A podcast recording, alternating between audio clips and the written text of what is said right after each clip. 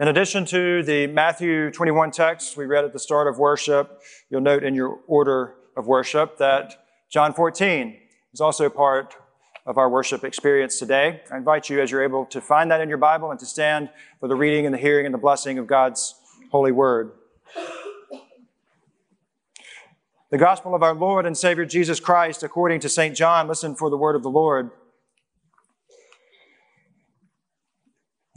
Do not let your hearts be troubled.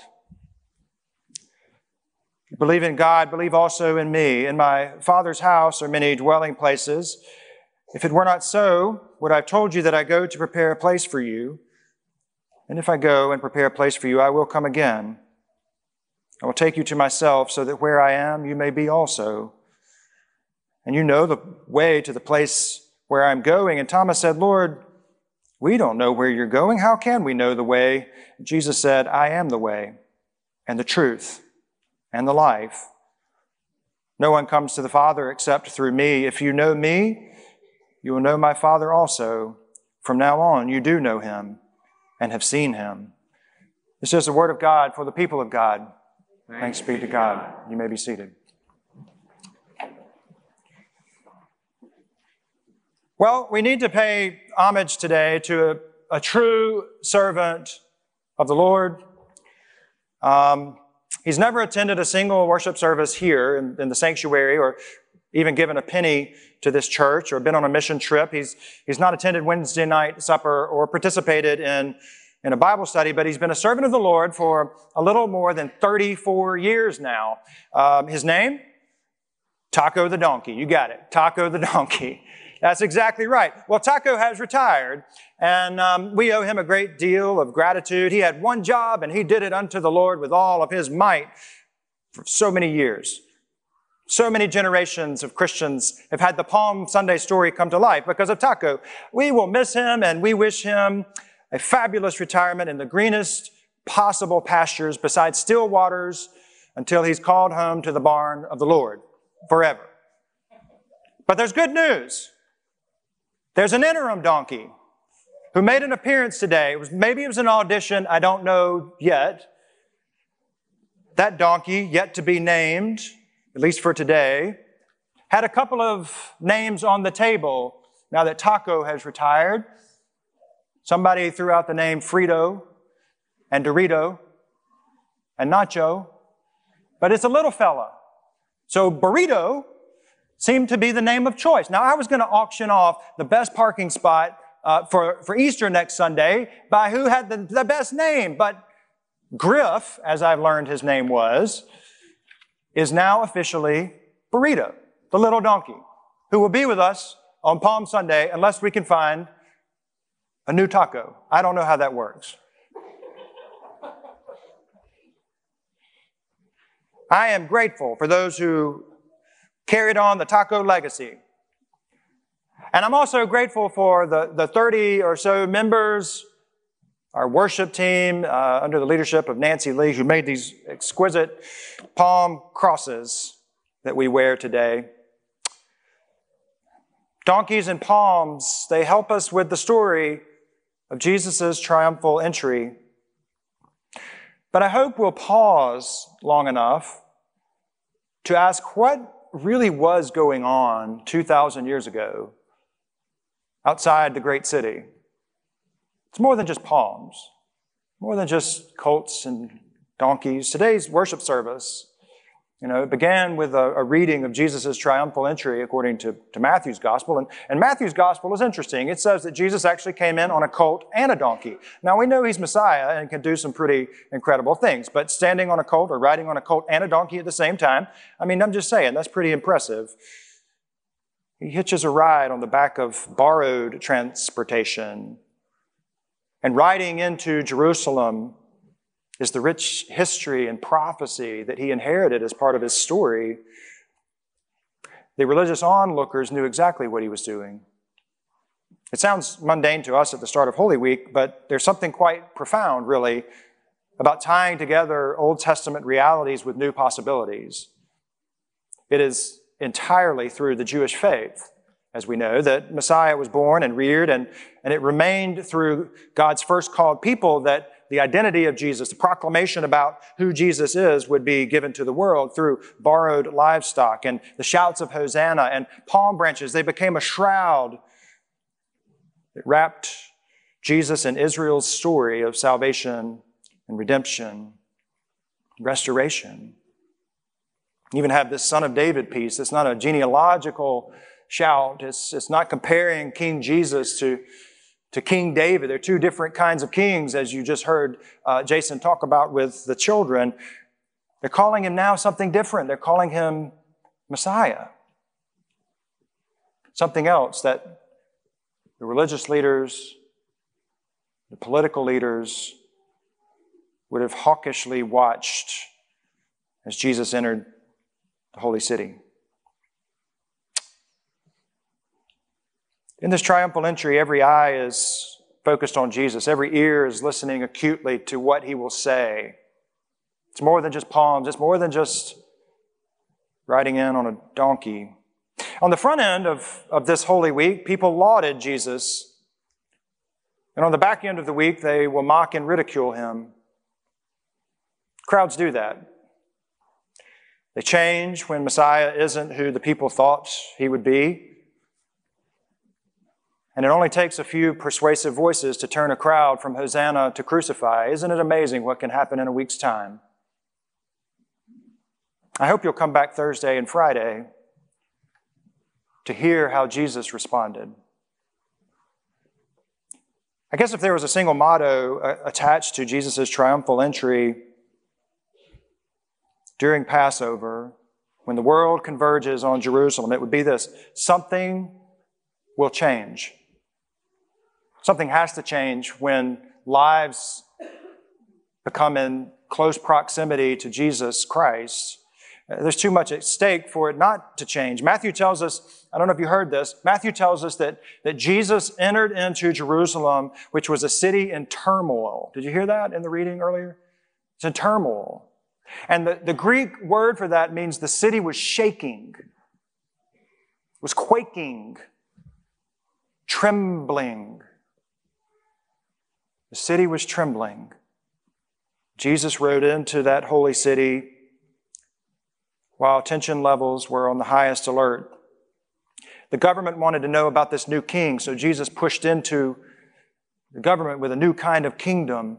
The religious leaders, they just kept looking for this gotcha moment to see if he would break one of the 613 laws. And Jesus just kept pushing in there saying, no, just keep loving people. Keep healing. Keep bringing people closer to God. The crowd wanted to overthrow the government. The disciples were confused. They were all over the place. They thought maybe this is the insurrection moment where Israel will be restored to its glory days. But Jesus kept riding forward. He kept his eyes focused on his mission. Not an agenda, but a mission. There's a big difference. He kept riding forward into the future, knowing that every breath and every word and every deed and every action and every bit of silence later in the week and every inaction early in the week would come under extreme scrutiny. And he just kept riding and inviting people to go with him all the way.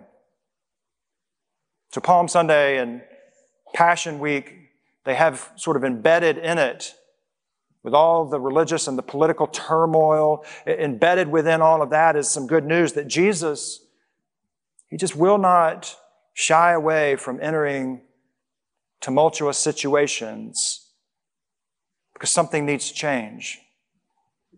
Jesus doesn't shy away from entering life's moments where the ground shakes beneath our feet a little bit, because the truth is the entry of Jesus Christ into hard human stories is earth-shattering. Always. So who is this Messiah who would ride into an edgy, anxious, shaking city? Who is this Messiah that breaches the city walls of our own chaotic hearts? Now, make no mistake, if you stay with the gospel readings throughout the week, you'll see that one of the first things Jesus does is he goes to the temple. Standard practice during Passover week. He goes to the temple and he becomes quite perturbed, doesn't he? All these travelers came from all over the Middle East to make their sacrifice for Passover. And currencies needed to be exchanged. And so those exchanging the currencies would profit on the backs of common families who couldn't afford a couple of doves or some grain offering, much less anything larger. Jesus saw what was happening.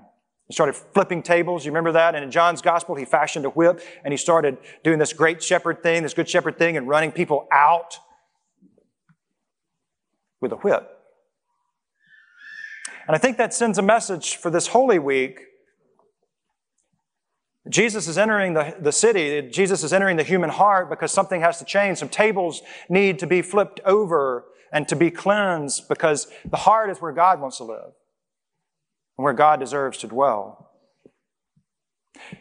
We're not really designed to live in chaos or in turmoil. The Bible tells us that over and again. It's the very first story out of Genesis. There was darkness, there was chaos, and God did something about it. The story of Easter is the same way. The story in Revelation, all the way through, is the same message. We're not designed to live in chaos and in turmoil and to be shaky and unsettled.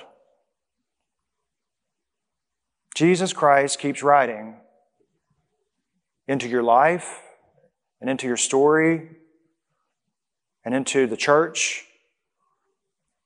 And the ground should shake at the thought that God will not give up on us. He just keeps riding and inviting us to follow Him. And He'll never relent on forgiving us, no matter how often we don't forgive ourselves or others, even though we're commanded to. What do we do with a king who keeps coming down the hill and into our valleys and up into and over the city walls of our hearts again and again and again and again? Will we stay the same? Can we stay the same? Or will we be changed from anger to kindness? From hostility to peace, from revenge to generosity, from brokenness to forgiveness. Because today we're called to follow Jesus the Christ through Holy Week, all the way to the cross, where the old self must die so that something new can be raised to life. I love this account in John's Gospel because it begins differently. It begins with the story of generosity. It begins with the story of a changed human life, Mary.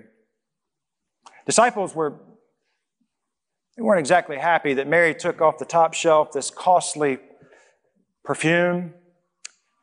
Would have been about a year's wages, and they said, she broke it open and started washing Jesus' feet with it. You remember this story? They said, you could have sold that and given it to the poor. Jesus said, you'll always have the poor with you, but what this woman has done is she's made an identity statement because her life has changed. Outward expressions of generosity are how people know that Jesus is in your heart inwardly. So she wiped his feet with her hair. It's such a tender moment. And from that point in John's Gospel, Jesus walks and he just looks from Bethany atop the Mount of Olives. And from there, there's a wonderful vantage point of Jerusalem. And he sees the city that he loves so much. It's just in chaos and turmoil. And he begins to weep.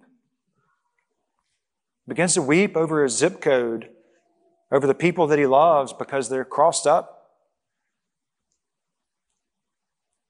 And on one side, he's got this crowd shouting, save us. And really, the better translation is, save us now. And on the other side, he's got Roman occupation coming in to keep the peace. And there's synchronized marching and metal clanging. This convergence of two parties. What kind of Messiah is this? What kind of crowd is this that would go from hail him to nail him? I can't help but think that at the heart of this Palm Sunday and Passion Week story lies the same gospel message that we read over and again, and that is with Jesus, things will change. And because of Jesus, things will change. It might not happen on our time or in our way, but proximity to Jesus changes things. The disciples are recorded and the crowd is recorded as saying, "Who is this?" He starts riding into the city. Who is this? That's an identity question. Jesus has been giving us his identity over the past few weeks. I'm the bread of life. I'm the light of the world. I'm the good shepherd. I'm the vine. And Thomas says, "Lord, how do we know the way?" He says, "I am the way and the truth and the life. And no one comes to the Father except by me." In John's gospel, this is part of the farewell discourse. These are Jesus' parting words to his disciples. He says, "I'm leaving you." And they begin the process of grieving because something is being lost. And when something is lost and we begin grieving, there's stages of grief. If you know the Kubler-Ross model, we go into denial, or either we get angry or we bargain or we become depressed until ultimately we accept it. It's basic stages of grief. And so if you follow the narrative throughout this Holy Week and into Passion Week, you'll see that the disciples deny it. "No, you're not. What do you mean you're going to prepare a place? We don't believe that." To anger, like Peter cuts off the ear of Malchus in the garden in just a few days. He's angry. "This isn't happening. What do you mean this isn't happening, Jesus?" Judas bargains, doesn't he? They go into a depressed state because they're locked behind closed doors. It's only in light of resurrection do things change. So Jesus says, "I am the way and the truth and the life. No one comes to the Father but me." And I'm so glad Jesus clarified that. I really am, because we like to say, "I am my own way, I make my own truth, and I can sustain my own life. No one comes to the Father unless I say they're worthy enough." We do that. You know the old hymn, it goes like this: "Have mine own way, Lord, have mine own way. I am the potter, bless your heart, you are the clay." You know that song? We don't sing it quite that way, do we? "You are the potter, I am the clay." Holy Week causes us to say what undoing of that needs to happen. We're called to follow Jesus right to the cross, following him in sacrifice. And that's the irony, because in John's gospel, he says, "Let not your hearts be troubled." Yeah, right. Got you killed. You're going to ask me to follow you? And it got you killed? How's that not troubling? And you're telling me that following you will make me sacrifice? Yep. And you're telling me that means we're going to have to do the hardest things ever in order to maintain unity? Yep. And then you're going to tell me that following you all the way means that I have to forgive? You're getting it. And that following you means that my ideas of truth are held in light with the reality that you are the truth. Bingo. And that following your way and your truth will mean that I have to let go of my life so that someone else's life may be redeemed, or letting go of my shame so that you can redeem that too. Ding, ding, ding, you got it. So down from Bethany he rides to show us that following him as the way and the truth and the life is the only way to the Father. Holy Week tells us that we're going to bump into people who love us and despise us, those who think like we do and those who don't. And we're called to keep on walking, to keep on sacrificing, to keep on serving, to keep on loving them all as we have been loved by a Messiah who showed us his way and his truth. On the one social media platform that I still check occasionally, there was a wonderful sequence of statements building up to Palm Sunday this week, and I loved it. It said, if you have to attach any label or precursor or prefix to the word Christian, then we're probably doing it wrong. Specifically with progressive or conservative Christian, we need to worry less about whether or not this party or this campus says something that I like or similar, and instead say, does this sound like Jesus? Is it his way? Christianity doesn't need a prefix. It needs people who will stay in love with God and practice the fruit of the Spirit and care for the neighbor and forgive wrongdoings and lay down swords and use better words. And that starts here. It starts here. If our theology needs a prefix but doesn't lead to greater love of neighbor, then it's time for an adjustment. Maybe we're not following the way and the truth, the life. Thomas Merton said, our job is to love others without stopping to inquire whether they are worthy or not. I'll add, if we just love people and don't worry about if they're on our side or with us or in our camp. Because Jesus never wavered on his way to Jerusalem. He never checked credentials. There's no entry exam. He didn't ask for a voting card. He didn't ask for denominational affiliation. He just said, all people are invited to life with God through me. That's a mission. That's what his identity means for us. We walk the way of the cross, the way of forgiveness, the way of cheek turning and peacemaking and foot washing and bread breaking, the way of doing hard things together and laying down this need to be and to have our own way and to be our own truth and sustain our own life. So I want to ask you a question. What do you hope to get out of Holy Week this year? Are you hoping to be seen? Or to be heard, or to be forgiven, or that Jesus will be on your side, or to be certain, or to be confirmed? Because maybe those hopes, as we enter into this holiest of weeks, align us with being on Jesus' side of listening and seeing and forgiving and humbling ourselves and hopping down off Jay's high horse to get on the donkey, whatever his name is. Because if it's good enough for Jesus, it's got to be good enough for us. It all begins with the King of Kings and Lord of Lords who wept and rode and cleansed and forgave and comforted and fed and washed and died and rose to something new. Easter is coming. There's a rising that's coming. We have a few more steps to take first. It'll lead us straight to a cross where so much love was poured out for all the junk that we can't do on our own. And when I think about that, sometimes it causes me to tremble. Tremble, tremble. Welcome to Holy Week. Amen.